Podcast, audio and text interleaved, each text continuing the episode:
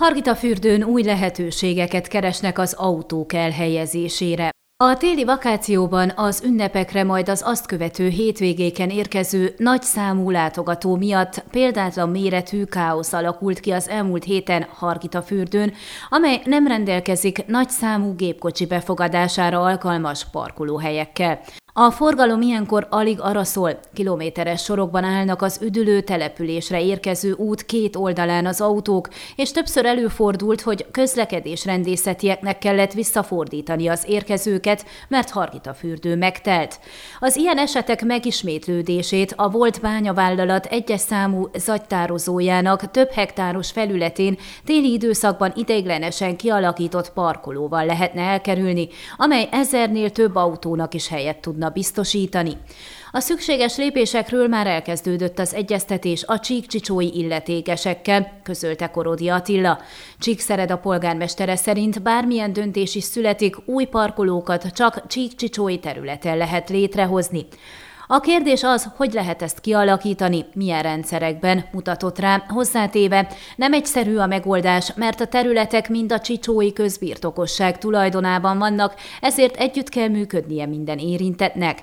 Emlékeztetett, korábban felmerült az az ötlet is, hogy legyen egy parkoló a közigazgatásilag a városhoz tartozó Hargita fürdőre vezető út alsó végén, de a visszajelzések szerint az ideérkezők nem lesznek hajlandók kocsiaikat a tolvajos tető hagyni hagyni. Másrészt egy állandó lakókkal rendelkező településről van szó, és az oda vezető megyei utat nem lehet lezárni. Ezért a volt bányavállalat egyes számú zagytározója, amely Hargita fürdő központjához és a sípályákhoz is elég közel van, az egyetlen lehetőség a helyzet gyors megoldására, legalábbis rövid távon.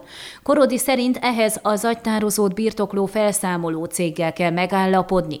Hasonlóan látja a helyzetet Péter Lukács csíkcsicsói polgármester is, aki szerint a közbirtokossággal egyeztetve az a szándékuk, hogy az agytározón ideiglenes parkolót hozzanak létre. Ehhez a sípályákon használt hótaposó géppel és erőgéppel kell a havat eltolni és tömöríteni, a bejutást pedig lehet biztosítani az alsó végétől, így az autóknak nem kellene a település központjáig feljönniük. Ugyanakkor területcseréket kezdeményeztek a közbirtokossággal annak érdekében, hogy új parkolókat alakítsanak ki, mert az önkormányzatnak erre jobbak a lehetőségei, az érintett területeket ugyanis ki kell venni az erdő alapból, tudtuk meg.